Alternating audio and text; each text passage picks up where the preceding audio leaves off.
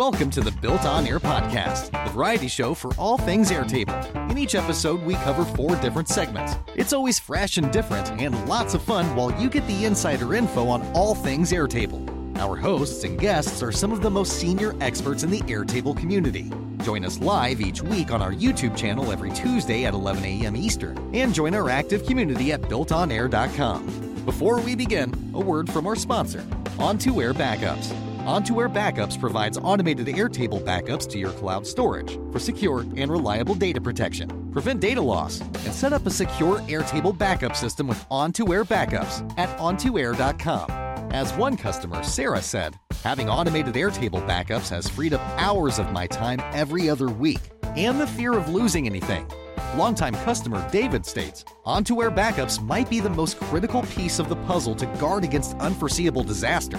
It's easy to set up, and it just works. Join Sarah, David, and hundreds more Airtable users like you to protect your Airtable data with On2 Air backups. Sign up today with promo code Built On Air for a 10% discount.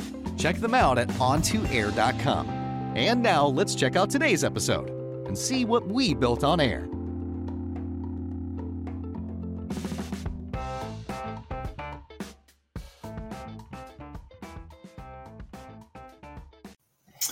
Welcome to the Built on Air podcast. We are in season 16, episode 7. Good to be back with you. We've got a whole gang of uh, regular hosts and guests with us today. Myself, Dan Fellars, Kamille Park back with us, and uh, Jen Rudd also joining a regular face with us. Welcome back, Jen.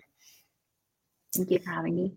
Good to be with you. And Scott Rose, our regular fill in, joining us back again. Welcome again, Scott. Thank you so much. Great to see you guys. Great. We've got another great episode for you. I'll walk through what we're going to be doing. We'll start with our around the bases of keeping you up to date. There was some big news this week that we're going to be talking about. Then we'll give a shout out to On2 Air Backups, our primary sponsor. Then Jen's going to walk through integrating with Calendly. and then uh, Kamille's going to walk through the new interface forms that just launched and then a shout out to join our community. And then Scott Rose is going to walk us through how to build global fields in the base. So, with that, we'll start with the big announcement new features released. Let's see, what do we got? So, we've got uh, streamlined customization. So, mostly, I think everything was in interfaces so they changed the layout of how you edit things um, in the interface. And then they separated, I guess this was the one I'm thinking of, the, the navigation from the page properties. So they cleaned up um, that. They redesigned the properties panel, similar uh, enhancement and then they moved or they added forms into interfaces, which we'll be digging into.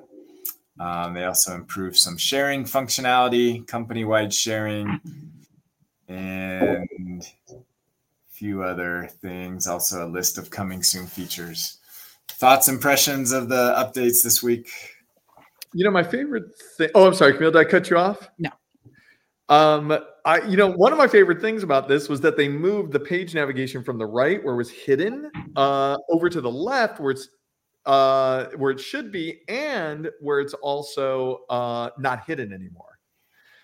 Uh, it used to be on the right, and you could only get to it by clicking on a little tiny thing that said "All Pages," and then it showed up. But now, as you can see in that screenshot you're showing there, it's that white bar on the left so it's where you would expect it to be, and you could hide that panel, and um, it's just so much more accessible now. Yeah. I find the page properties a little confusing now because you basically have to click on the list element to change the fields and so forth. So there's a lot more clicking to change the layout of the pages once you've gotten the page added to the navigation. If that makes sense feel like it's more clicky to get what you need on the page. I think it depends on what you're clicking on because one of the things that they've added was like in, in this screenshot that they have, they it's a full page list view. If you wanted to add a field to um to that list view, you would like between where it says name and I can't see the name of the other column, but the single select, there would be a blue plus button in between them and you could just click that and say which field you want to appear there okay. so you don't have to like dig through a, side panel to be like okay add a field um, to this particular group or to this particular tab or something so they've added the ability to click like directly on the canvas to add various different things and that's nice mm-hmm. it's not a hundred percent universal so where it says creative project slash projects, that like the title of the page, I don't think you can click there to rename the projects page.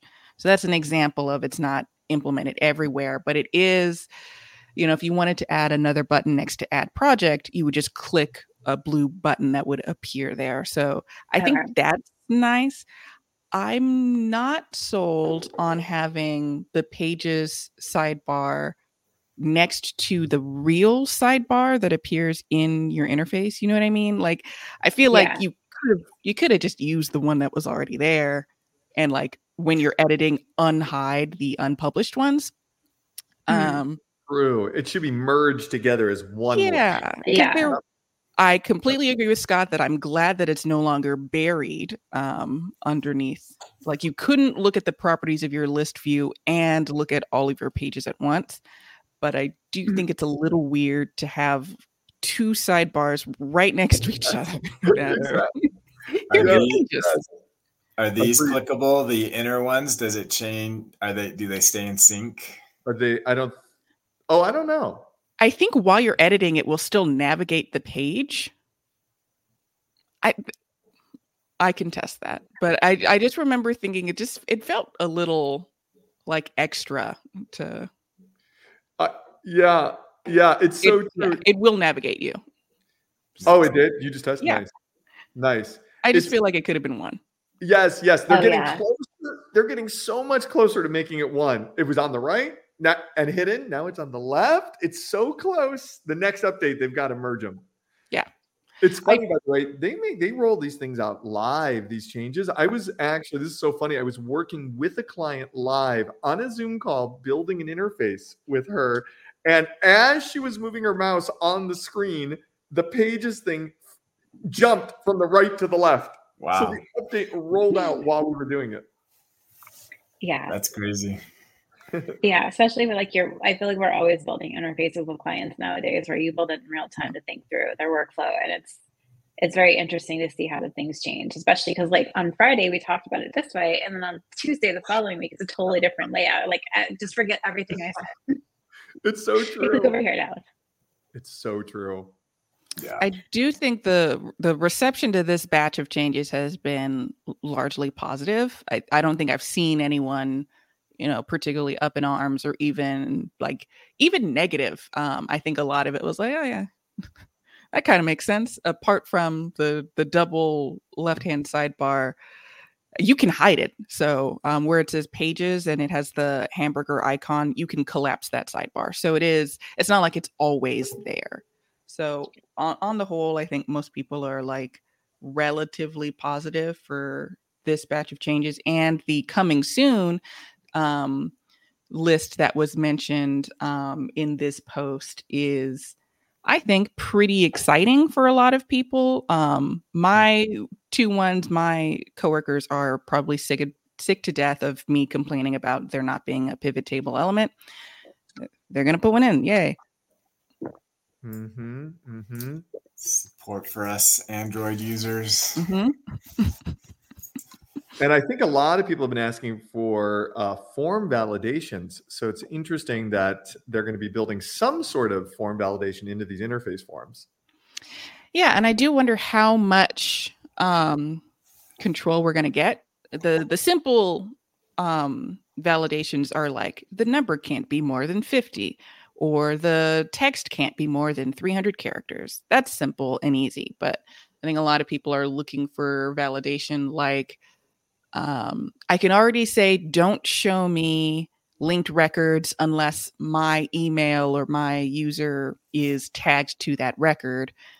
But I think it's the extra step of like not necessarily tagging me as a person in a collaborator field or using my email anywhere on the record itself, but just saying Kamille is only interested in these things and Scott is only interested in these things globally. Like if you're the CEO, you're not going to assign yourself as the CEO to every record in your base, right? Right. Things like that that are like global kind of validation things to check on and all that kind of stuff. So uh, they could go a couple of different ways. I'm expecting at least the the bare minimum like the numbers between these ranges types of validations at least in the first batch. Yeah. You know what you were just talking about? It's very cool. You can do that with the Fillout forms. Yeah. Mm-hmm. Right. Which is such a cool app. Like I don't know how it flew under the radar for so long. Or maybe it's maybe it's really new. It's pretty new. It's, yeah. It's new. Ah, okay. Yeah, I use it a ton now just because it's just very flexible. It'll add new values to drop downs, things like that as you add other so it's pretty cool and plugged into. Airtable. So I want I a form to be able to edit. way. What was that, Kamille? I want a form to be able to edit records, not just create new ones. And now that, you know, they're kind of moving forms into the interface world, I'm unsure why that is not tackled. I think part of it is their pricing model, right? Because they don't they don't Yep. want to make it easy to edit records without paying for a subscription. You could lock that off if you if you made a Mm-hmm. toggle that's like this form only creates records or it edits existing records and you could turn that toggle off if you don't have you know the teams plan or whatever if they really want to go that route fine but like i want to Mm-hmm. be able to edit things a little bit more It's crazy know, because right fill there. out gives that Fillout gives that for free. you know? Yeah. You can edit up to a thousand times a month for free. Yeah. So one thing um, I'll mention before we move on that's not mentioned in here that is new is probably because this is for kind of existing customers, but for new customers, well, actually, I think it's anytime you create. No, I guess it's the new workflow for new users. It walks them. There's a new uh, onboarding flow Hmm. and it walks you through building an entire app with interfaces Yeah. and it and it just makes it easy to and it'll automatically create tables based off of what you're trying to do and some automations too. Yeah. I, I've seen that. Um, I exited out of it because I was in a meeting today, but the it does like when you create a new base as a new user, it automatically puts you into the app building okay experience. so it is for any new base that you create Hmm. So that'll be interesting. It kind of like i especially for new users i think that's cool. It might be annoying for for power users but you can skip Mhm. out of it. You can just start from scratch and start at blank.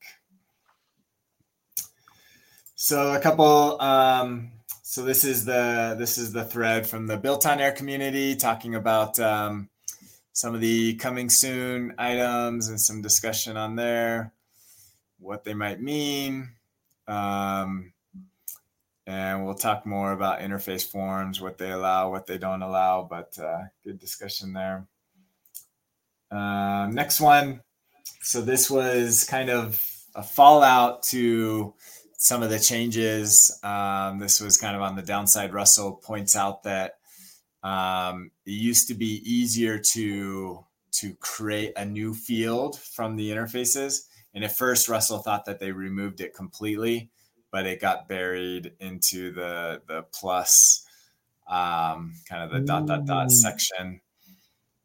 Oh yeah, I was looking for that. there it is. Yeah, there. Yeah, I think the Oh, problem is if you have a lot of fields or if you have multiple uh, uh, groups on your page, that add field that we're seeing in this screenshot is so far down you don't see it. Um, it might be Mhm. helpful for that to appear at the bottom of each group, so then it's it's more surface. But you can, like I was saying before, click directly on the page in the interface, and it you'll be able to pick from existing fields or create a new one from there. So it's still present, but it is more buried. Yeah, yeah. So, yeah, if you're used to doing things, things are going to move. Hopefully, they start to, you know, firm up where there isn't ton of changes going on. oh, you know what I was going to tell Easter eggs. yeah, yeah, yeah, exactly. I was going to tell Kamille earlier when you were talking about the two different vertical, you know, navigation panes on the left. Yeah. Um, it was so funny the other day. I was I wanted to duplicate a page, and I was hovering over the name of the page. I was like, "Where the duplicate function is gone? Where did they put it?" And I was on the blue and not the white. Mm-hmm. See, Yeah. You don't need to. Just use the one you already have. yeah, exactly. Yeah. You Use It's the muscle recycle. memory. the muscle memory that's the hardest. It's like I usually do it this way, and voila. And now it's like, oh, I gotta, I gotta figure out where that is Mhm. now, so I can't can't do it Yeah. as fast. And Yeah. it, as is the nature with Airtable, they'll add features in one place that used to be over here, and sometimes like a one feature just sort of slips through the cracks and it, it doesn't migrate for whatever reason. Um, it's it's my favorite example, but button fields don't have uh, access to the color teal everywhere else in the platform It's terrible. except for button fields because it just it slipped through the cracks. I guess. we need teal buttons. Period. I yeah. End of story. I won't stop until it's resolved, Scott. I, I'm behind you, Kamille. You have my complete blessing on this. Uh, moving on, here's a different uh, different topic. Um, so this is from the Reddit community, talking about Gantt charts and why they don't do this simple trick. Um, so basically, frustrating simple change could drastically improve Gantt chart usability. So to kind of give a sense of what they're talking about, um, in this image, this is what it looks like in Airtable. So these two items are only like an hour apart, but it looks like they're a day apart. Mm. Um, and so that's how it just Oh. layers things. And he gives a good um, example of what it looks like in a different Gantt tool where it just layers them on top of each other if they're the same day. Mhm. So he's like, why doesn't Airtable do it this way? Oh, yeah. Yeah. It makes That's a- sense to me. Yeah, that's a great point. I don't know if it's true, but I feel like Airtable gave up on the Gantt chart because they've they've been like really gung ho about the timeline view, which is pretty useful. I used it a lot, but Gantt view was never, um, you know, implemented in interfaces, whereas basically every other view was. Um, and I think some features that started off in Gantt view were added to both versions of the inter uh, the timeline uh, view and interface page type, but they haven't touched the Gantt view that I've noticed in well over a year. And so Mhm. either they're quietly working on improvements to Gantt chart, um, which will make its way into interfaces probably, or they'll never look at it again. But if you look at the um, interface updates announcement post, the coming soon, um, one a couple of the things that they said they were working on it's at the bottom and they're coming soon task management improvements and resource allocation modules. I feel like resource allocation module feels timeline related and task management improvements feels gantt. And Hmm. if it's time for yet another uh, characteristically bad prediction from myself let's just say hey maybe they'll they'll add gantt like functionality. Um but Yeah. yeah i don't know Well, yeah. the Gantt chart functionality of resolving um, discrepancies is not in timeline. It just visually lets you see the overlap, but doesn't show you the dependencies Right. properly or like resolve uh, inaccuracies. hmm or even having dedicated um, swim lanes, if you will, where each record is its own rather than like stacking.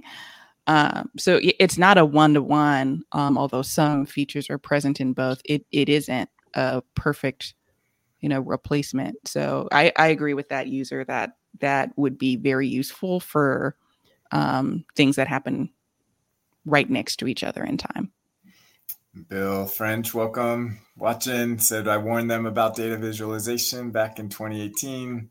it will never make customers happy because data visualization satisfaction for all customers is unachievable. It certainly is. they, could, they, they could try. Oh, yeah. yeah, oh, yeah. You know, I hate to always push people towards these third party solutions, but Dan, if you go in our private chat there, there's a link to the no Noloco interfaces and their Gantt charts, I believe, do the stacking properly. But that is a paid external add-on. You know, you you're leaving the Airtable, you know, app. Yeah. To switch to a different app. Sure. But, but it, it, it's always good to look at how other platforms are doing these kind of uh, data visualization stuff because Airtable is not Tableau right? You're not going to ever get advanced charts and like deep, meaningful reporting out of it without tearing your hair out. But the little stuff, you know, Airtable nor nor Noloco invented the Gantt chart. It's just learn from each other on what's the best way to, you know, improve it exactly. and make little tweaks over time because they've Not. heavily invested in timeline, but no other view has really gotten that same kind of attention except for forms now, I guess. Yeah. Mm-hmm, mm-hmm. That's why I keep pushing for embeddable extensions where people can create their own custom extension with the data and then you can create your own Gantt chart that does exactly what you want. Yep. Yep. Hopefully someday. All right. One more. This is from the Built on Air community. Uh, ben Bailey starts a thread about write once, read many, and um, talking about the need for something where you can edit a field just one time and then lock it in at that point so that it's not changeable afterwards and kind of the pros and cons of, of um, different approaches to that and what works and what doesn't so kind of asking for maybe best practices on how to deal with that comments there. There was yeah. a new. Go ahead. I was just going to say there's another thing that came up just very recently. I just found, or someone posted in the Slack channel too. Go. Yeah, it's interesting. So a lot of these features that we've been talking about today, like the validations coming to forms and you know will the you know how complex will those be? And then this re, uh, write once read many. It's funny because i come from a database background with filemaker very very advanced platform that had all these features built in. So it's interesting to see airtable slowly starting to add these features in to get it more and more advanced. It would be nice for them to be able to have this capability because i could see how that would be very useful in many cases. Yeah but they are inching along, you know, with more and more advanced features slowly over time. Yeah, yeah. Uh, put one, one more on the list. We can add it to the uh, table forums list of feature requests. ah, yes. All right, last item interface add-ons. So this is from a screenshot of the newsletter that Airtable sends out. And let me bring up this picture. and it has these add-ons options wow. asset production speculation. Kamille make another prediction. What are these? Got time to shine baby. Um if we all recall airtable announced apps by airtable which is effectively like more thorough templates i guess. My guess is that that's what those add-ons are just because they seem very specific. Um they're automations. They're predictive automations. Ah, well, there you go. But it's probably like a collection of an automation plus. Yeah, because it asks you when you build the app, like how to do, like what you're trying to do, and it's like what use case, and then also like, do you want to send updates to something? So they basically build the automation and pre-fill the fields for you. Yeah, based on what I saw yesterday. Mm. Yeah, gotcha. So the so it's probably it's basically a yeah collection of tables, fields, automation, mm-hmm. interface elements. So, so a, a a plug and play template that's modified by user input. Yeah. Yeah. So it like asks you what you're trying to accomplish. And then like, are, are you sending these kinds of updates or doing this kind of data cleaning? Yeah. If so, it'll turn those on for you. All right.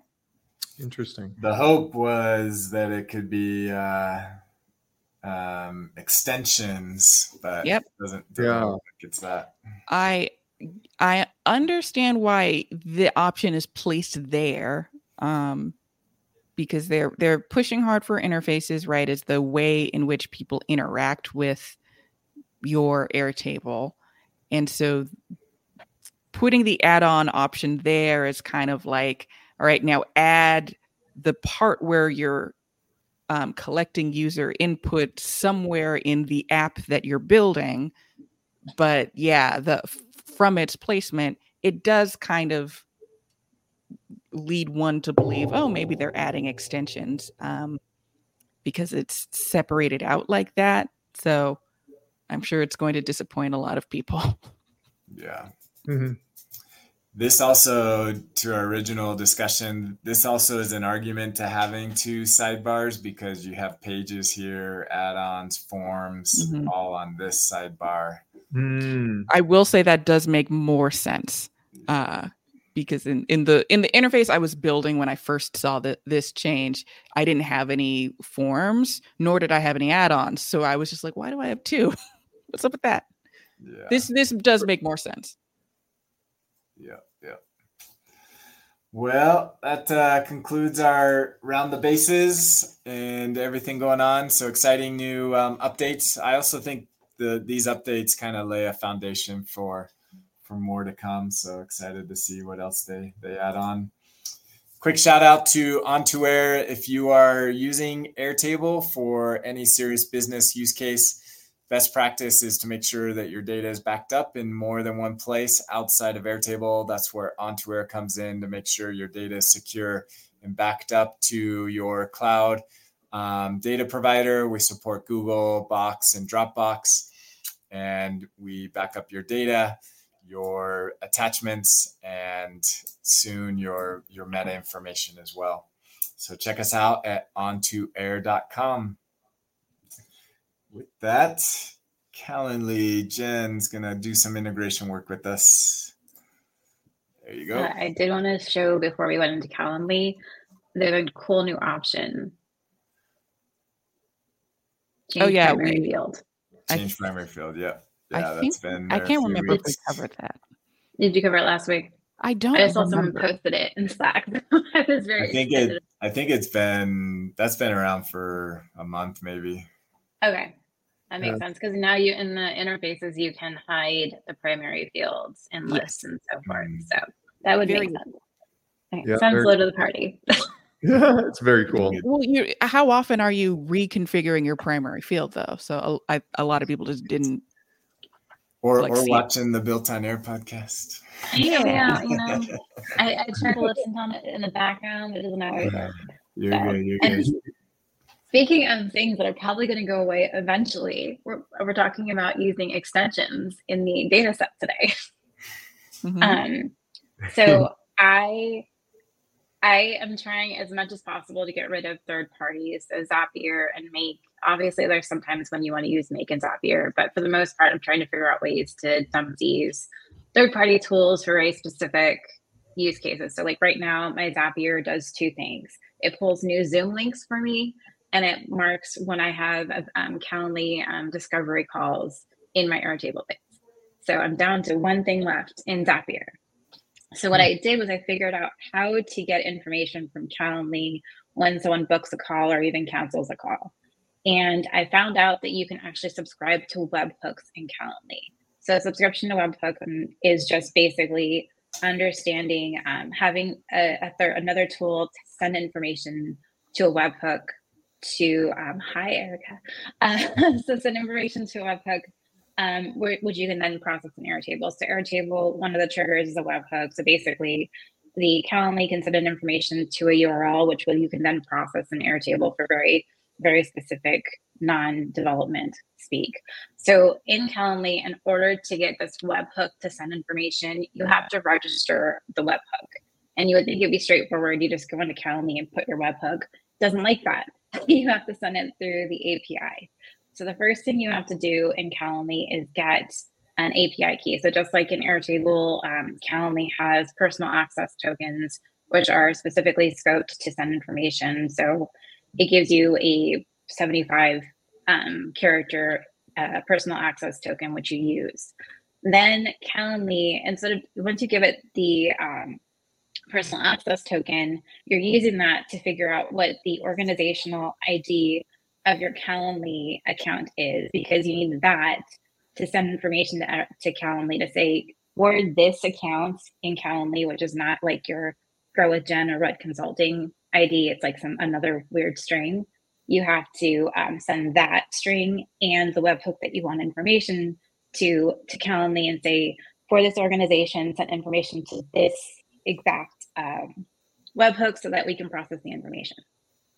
So basically, I have a script in Airtable in the scripting app, which says basically to first go get your webhook ID, um, your your personal access token, and then the next piece is to go to Calendly and say, uh, tell me what this personal access tokens organization is. And so once you put that information in, it returns the organization.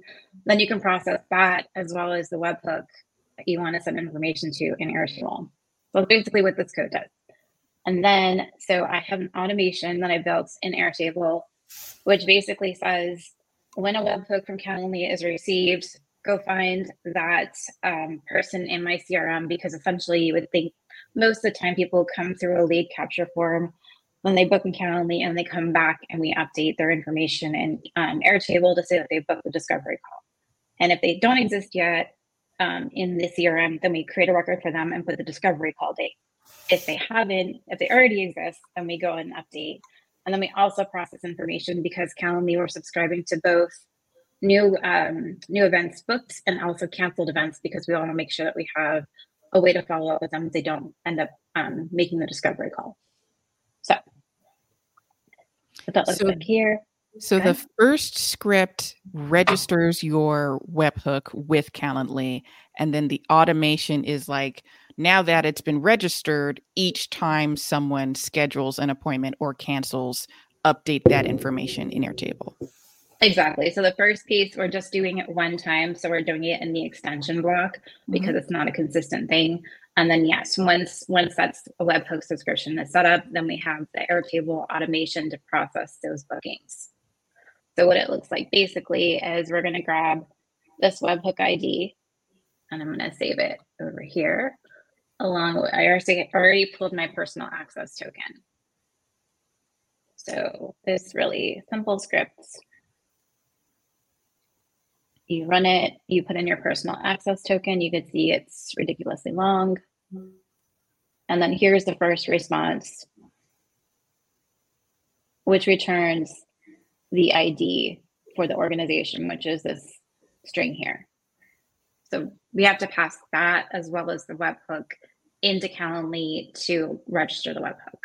But this isn't information that you can find on the back end of Calendly. You have to send in your personal access token to get that information. Then I just have an automation and the trigger is the webhook. And so I grab this webhook.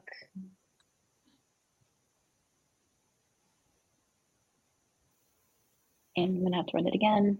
This is why I save the to uh, control C. Live demos are always fun. but I I test I tested it at work this morning. Um, and so basically, it says that the webhook subscription actually works. We can test it by making a booking, but I wanted to show you more how the data comes in.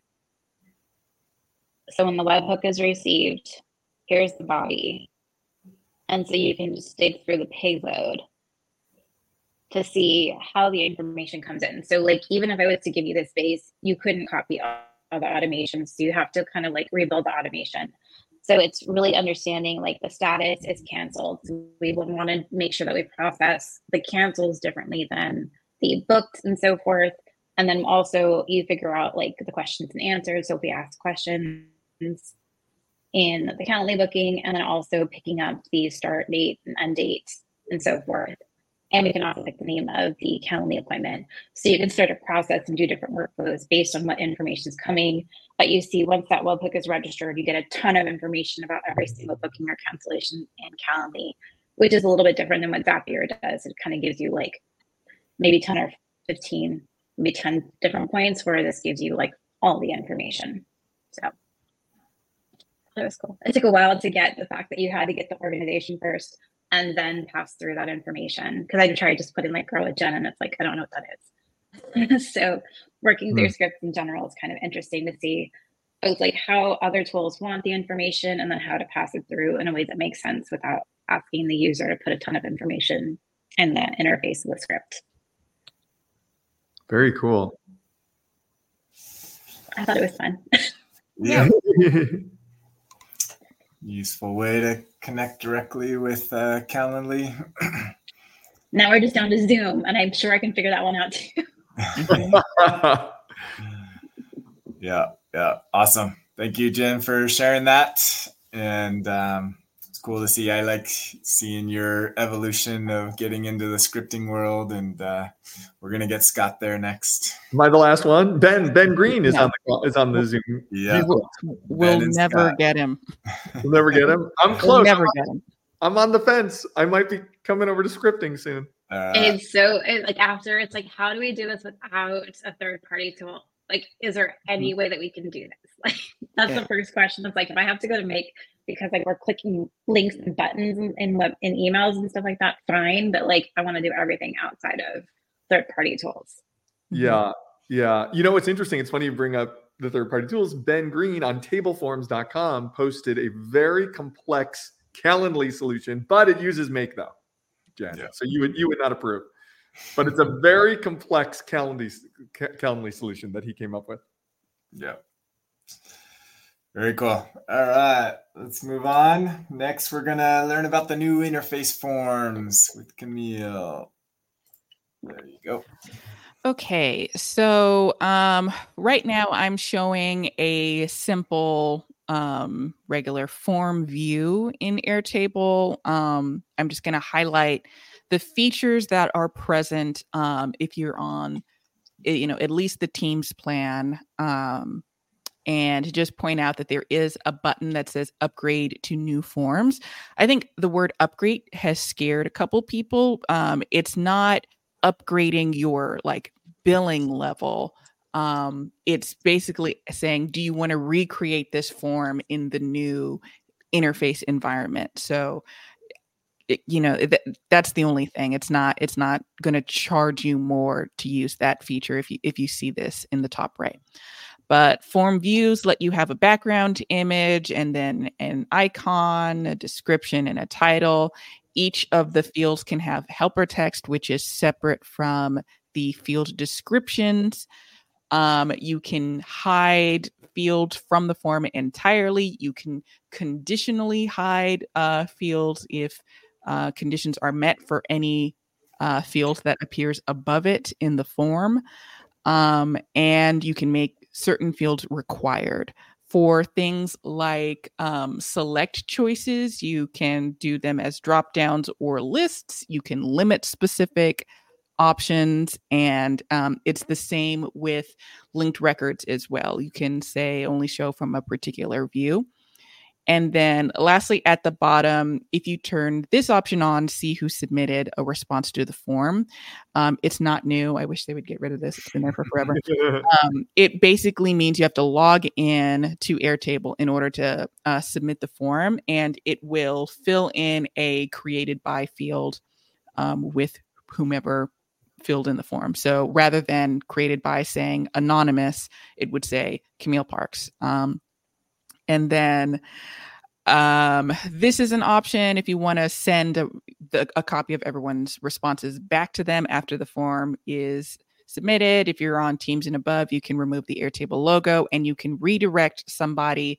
to a URL after the record has been submitted and you can pre-fill whatever URL you provide with the record ID. So in this case, I'm using an interface that will jump to that record that we just submitted. Um, all of that is sort of old. Um, here's what it would look like in the actual form itself. But let's talk about interface forms. One, um, I'm seeing this extra stuff at the top. You know, if I flip back and forth, um, you'll notice some slight difference vi- uh, visually. One, the icon is way smaller. This is the same image. Um, mm-hmm. Uh, I don't know. I just thought that was funny. Uh, but I'm seeing these extra things on top because I am logged in. Um, if I was not logged in and if I didn't have this option enabled that was requiring me to log in, um, none of this stuff up here would be uh, present. So, just as a reminder, um, but it does follow regular interface detail page um, options visually. And by that, I mean, if you uh, watched our episode a couple of weeks ago when we went over some of the updates to the detail pages in Airtable interfaces. There are some things that they added, like um, groups, as well as having uh, a light gray background for certain groups, and then being able to mix and match the width of rec- um, of fields within a, a group row. And into the specifics of what you can control. Um, for the function of the form. A lot of it is similar, but there is one key difference. This is the thing I was mentioning earlier in the episode, by the way, being able to click directly on the page somewhere and saying, I want to add a new field, mm-hmm. and it's this one, or I want to add a completely new field, I would click that. Um, but in addition to just sort of rearranging things on the page um, like I would in a detailed page, it's something I'll point out for conditional visibility. Um, you can still do that in interface forms. However, it works slightly differently because things aren't always vertical. Um, in this case, I've selected developer. Um, Airtable considers developer name, development name, address, and architect as fields that come before developer. So if I were to say choose um, some filters for visibility, those are the only three options I can select. So um, just so everyone's aware, what counts as something you could use con- as a condition for the other fields on the form, it must be either above it or to the left of it. So reading left to right. Um, other than that, it works how you would expect it to. Something that is nice um, about interface forms versus the old form views. Um, while you could pre-fill a um, Airtable form view and you can also pre-fill an interface form um, you can set default values for interface forms um, and um, i think that's just really nice for a lot of different um, fields. For instance for selects i can say by default select these two options and don't allow them to um, edit it. So a use case that comes up a lot is you're submitting a form and once it's submitted it might have a status field and that status might go under review reviewed approved or something like that where you want it to always come in after submission as under review um, or submitted or something like that but you don't want the end user to be able to change that you would probably put that in the url as like a hidden field parameter, or you would not have it on the form at all and have an automation do the cleanup afterward.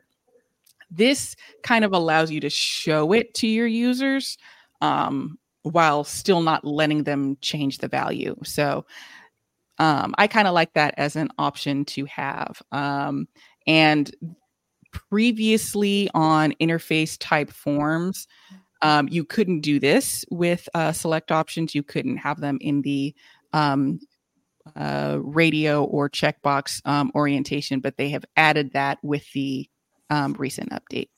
Nice. Um, all fields can have helper text, including, um, much like with detail pages, the whole group itself can have its own description. So you can add much more context to your forms, and these are rich text. So you can have links and bullet points and things like that. You cannot add buttons um, to uh, groups like you can in detail pages. Um, that kind of makes sense to me, um, but you know, I could see maybe wanting to have a button that opens a link, for instance. Um, you can't do that on an interface form.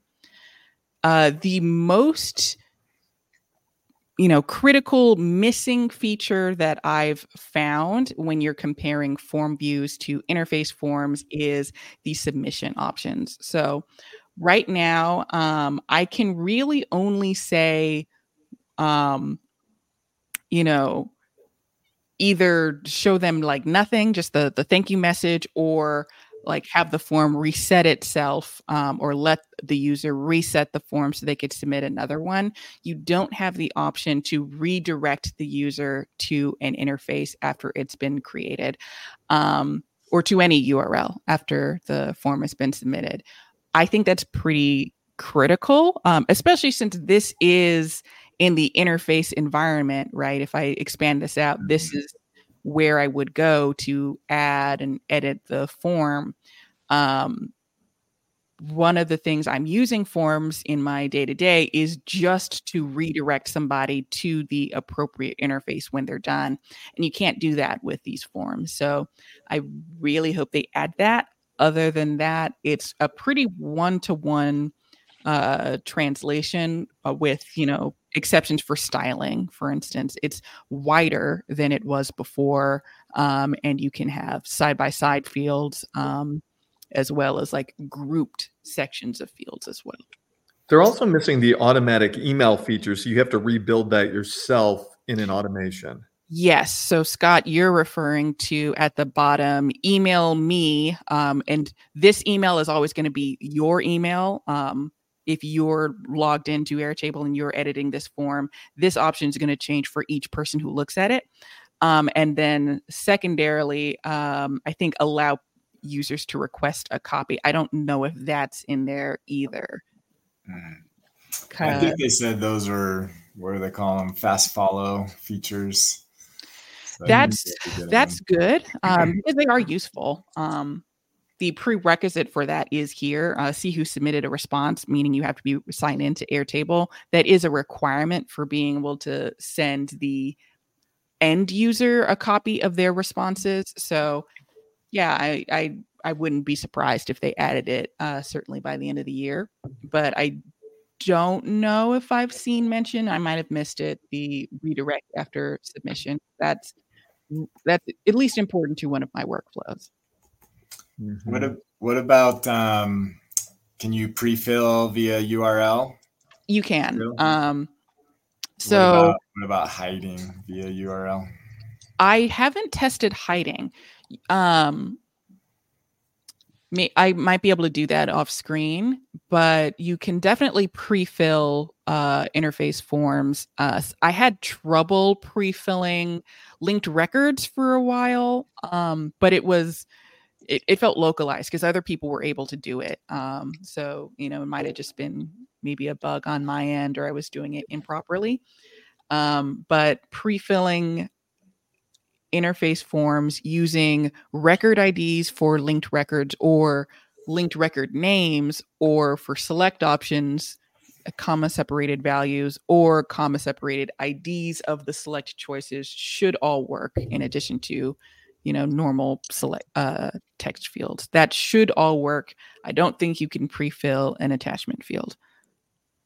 Can you you said that you could set in the right margin you could set defaults for some of the fields. Does that yes. does that work for all fields including single line text fields as well? Oh yeah cool. yeah so this is a single line text field. So if i wanted to add like sample developer you could do that um, and something that's uh, really useful and wasn't present, I don't think, in I don't have a date field, but I'll create a date field using this pop up. So, really quickly, I just wanted to show when you add a default for a date field, you can set it to the current day. So oh, cool. that's just nice. So obviously you'll have a created by field that you can add really easily, but a lot of the times you want to be able to modify that field, especially if you're importing a bunch of old records. Just being able to do this um, and saying, no, you can't edit it, you know, it will come in with today's date and you don't have to have an automation come back and clean that up for you. Nice.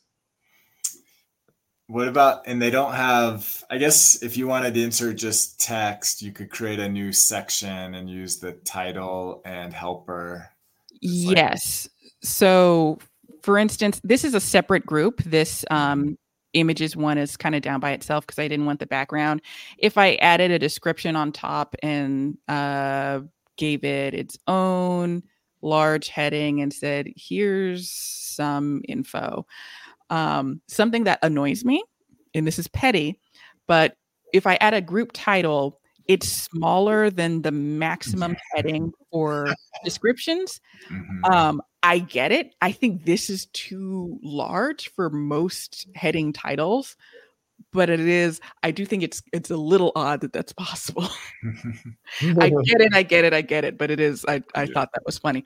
But yeah, you can. Um, you don't have to have fields inside sections. So I could have this just floating here, um, you know, without the title and just say, here's some some text. So like before the submit button, you may you may want something like this, like now you're ready to submit the form and here's some extra mm-hmm. info about what will happen when you submit the form because um, this box is really small for like your thank you message. Mm-hmm. So maybe that goes on the form itself. Although what might be nice to see in the future is um you know already you know give me a place where i can redirect them to a different page but maybe there's like a separate interface type page that you can design that has stuff like this about like here's our process and thank you for submitting and you should expect to hear us follow up with you in x amount of days and click this link for more info and that kind of stuff that you might not want on the form, you might want on the next page. Mm-hmm. And before I forget, publishing um, or rather sharing forms is a little bit different um, because there's some slightly new options that are um, I found a little bit confusing at first. So um, anyone on the web is just like anyone who has the URL can fill out the form um, and if you have the option enabled, they have to log in in order to submit it. Otherwise, literally anyone um, can fill it out. Same with uh, Form View. Anyone at your organization, it's an enterprise level feature. So you have a set number of users um, or set users in your enterprise instance um, who may or may not all have the same uh, email domain as you. That's pretty useful if you're in a large organization. Anyone at a particular domain, I think that's also present for um, other types of view sharing in Airtable, and only users with base access. Why I find that confusing is because for interfaces, you can have access to the interface and not the base. But if you have access to the base, you have access to all interfaces. And this option here I find confusing because if you only have interface access, does that mean you can't use the form? Mm. So hmm. I, I I just feel like maybe maybe this is good to be its own option, but maybe they need another one that's like only users with interface access because that is a uh, that is likely a smaller subset. So right. I just wanted to highlight that. But you I can wonder I wonder if they meant only users with base or interface access. I wonder if that's what they meant there. I would I would argue that this should say interface access because if you yeah. have access to the yeah. base, you do have yeah. access to the interface. You must have access to the interface. Yeah, yeah. So I just I find that confusing. Very um, very confusing. Yeah. And there was a question about pre-filling interface um, forms. You can pre-fill, and it it follows the the same uh, parameters. So um, in the same uh, syntax that you would use to pre-fill a, a, regular form view you would use that here. Of course your prefix would be would be different um, but it's the same like question mark underscore um, development underscore question mark pre-fill like form or you know. Awesome very good stuff. Exciting. More to come, hopefully. But yeah, this this is kind of the future of forms. If it works for you, I'd probably say start using the new interface forms, um, unless you need the features that aren't there yet. yeah. All right. Quick shout out, join our community at builtonair.com slash join. That will get you into our Slack group of thousands of Airtable fans and users that you can interact with on a daily basis, all things Airtable related. So join us at builtonair.com. And our final segment, Scott's going to walk through global fields. If you want to share your screen. And there we go. All right. So we're going to go back to basics uh, and we're going to talk about how. Boo. Wants some scripts, Scott? Right, exactly. We're not going to show scripts in this segment. The uh, uh, we're going to talk about global fields. What are global fields? If you come from other database languages, a global field is a value that you can access from anywhere else in your entire system. Uh, it's not necessarily attached to a particular record. So, what are some good examples of global fields? Um, something like a company logo. If you're printing out a document, no matter what part of your system you're printing out a document from, you may always want your company logo always to be at the top of the document. Or another thing, uh, like your company return address, that may need to be on every single thing that you do in your system. Um, you know, terms and conditions. If you have a customer that is signing up, the terms and conditions that they have to agree to is probably the same for every single customer. So those are those are three examples of things that no matter where you are in your system, no matter what tab you're on, no matter what you're using, those things are consistent. And that's what they mean by the term global fields or global variables, they also use. And so this question actually came up in the Airtable community where somebody was trying to create terms and conditions for their customers. They were trying to send out automated emails from Airtable, and they always wanted that email to go out with their standard terms and conditions. But the problem was they were getting sick of creating an attachment field and pasting in the terms and conditions every single time for those emails that were going out. And so there's actually a couple different ways to solve it depending on whether you're using attachment fields or not. But the typical way to set up global fields in, in Airtable is creating a whole separate tab in your system. And I usually call it the admin tab. And what you can do is for each record in your admin tab, you can create a record for the one thing that you are considering to be global for your entire base. So here I have the name of this record is company address. So here's the company address that we could use as a global field. This one is the company logo. So here's our company logo. If we want this to be attached at the you know, at the top of any documents or whatever. And then here are those terms and conditions. Here's a PDF file of a contract uh, that we would attach to our automations. So the way that you would access these, though, is maybe a little bit un- unintuitive uh, if you're using attachment fields. Because what you might think is here's an automation and that I've created here, and we have a brand new customer that's created and we know that we want to send an email to the new customer. And we know that as an attachment to that customer, we know that we actually want to attach these terms and conditions right here. So what you would think is, oh, okay, well that would be easy enough for me to do, right? Because what I can do is I can, uh, when the rest, when the when the customer is created, I can find records in that admin table and I could search for the record where the name contains terms and conditions. And so, and then so then if I find that record, you know, as part of this automation, then what I can do is I can insert what it found into the email. But the thing is, Airtable will not let you do that. Airtable will not let you attach the result of a find record step as an attachment. You can see that these are all dimmed.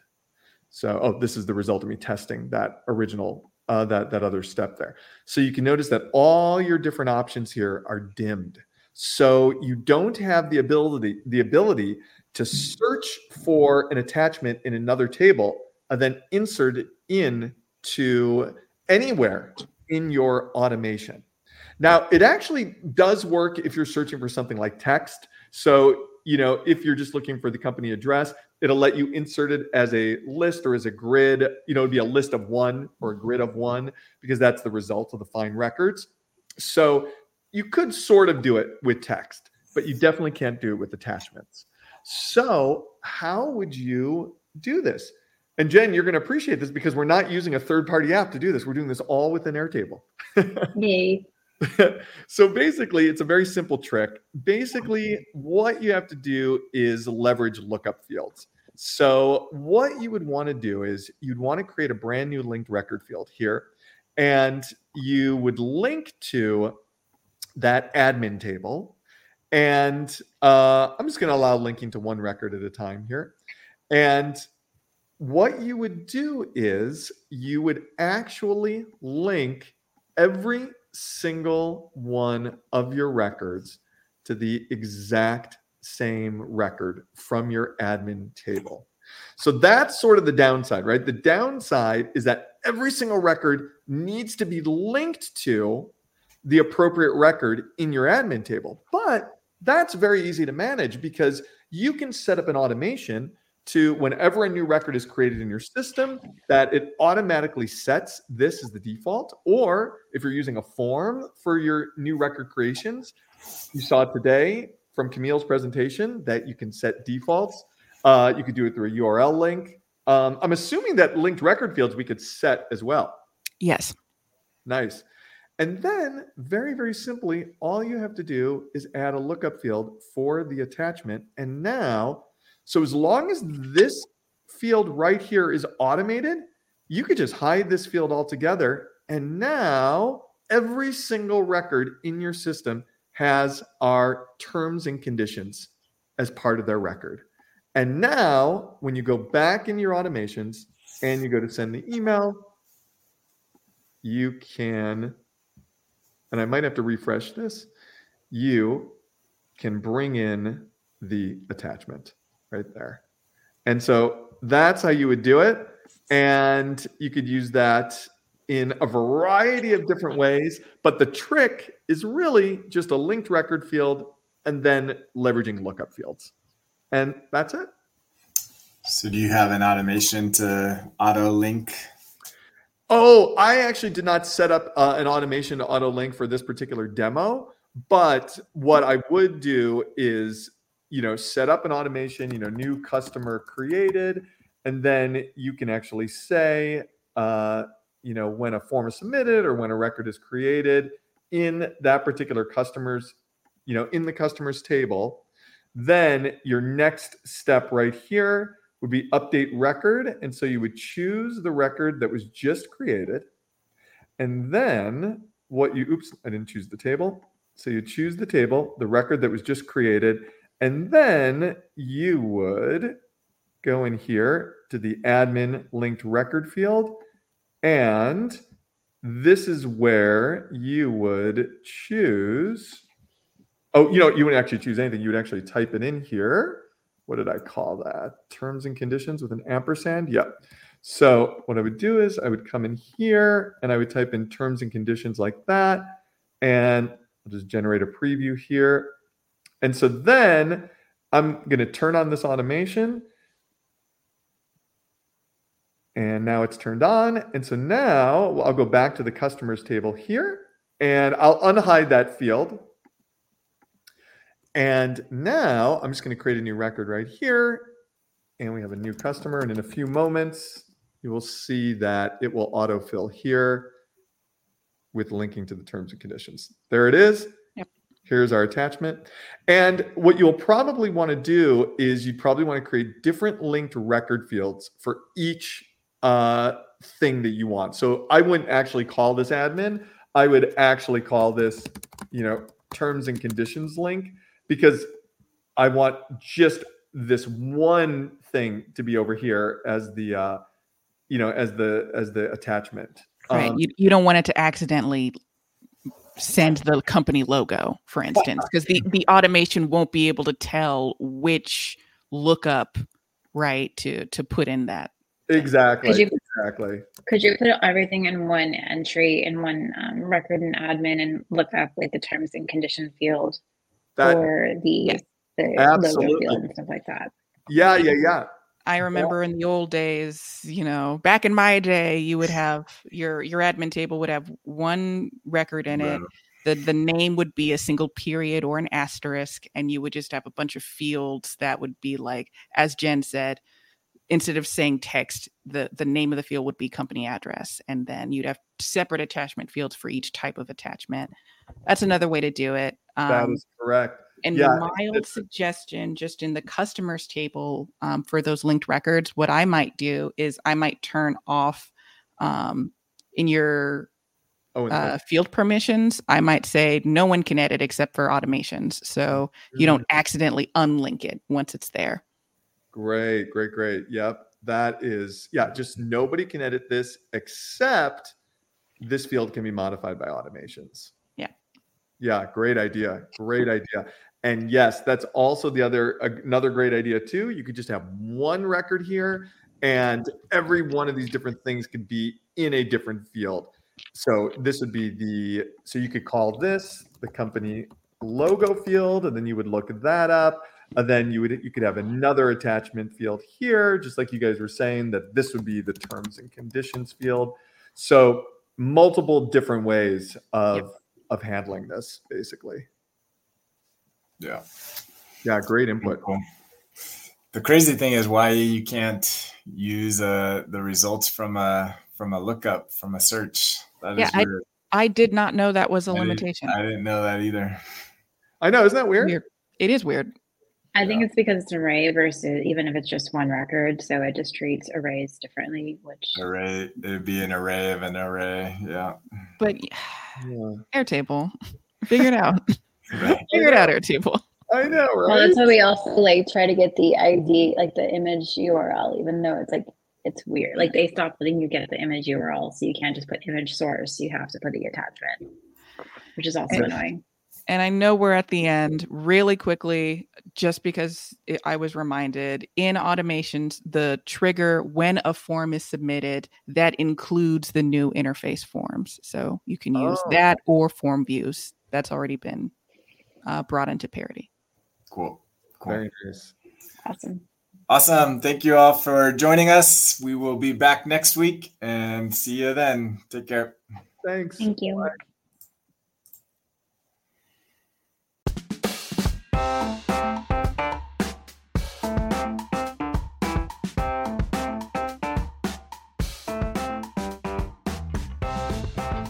Thank you for joining today's episode. We hope you enjoyed it. Be sure to check out our sponsor, On2 Air Backups, automated backups for Airtable. We'll see you next time on the Built on Air podcast.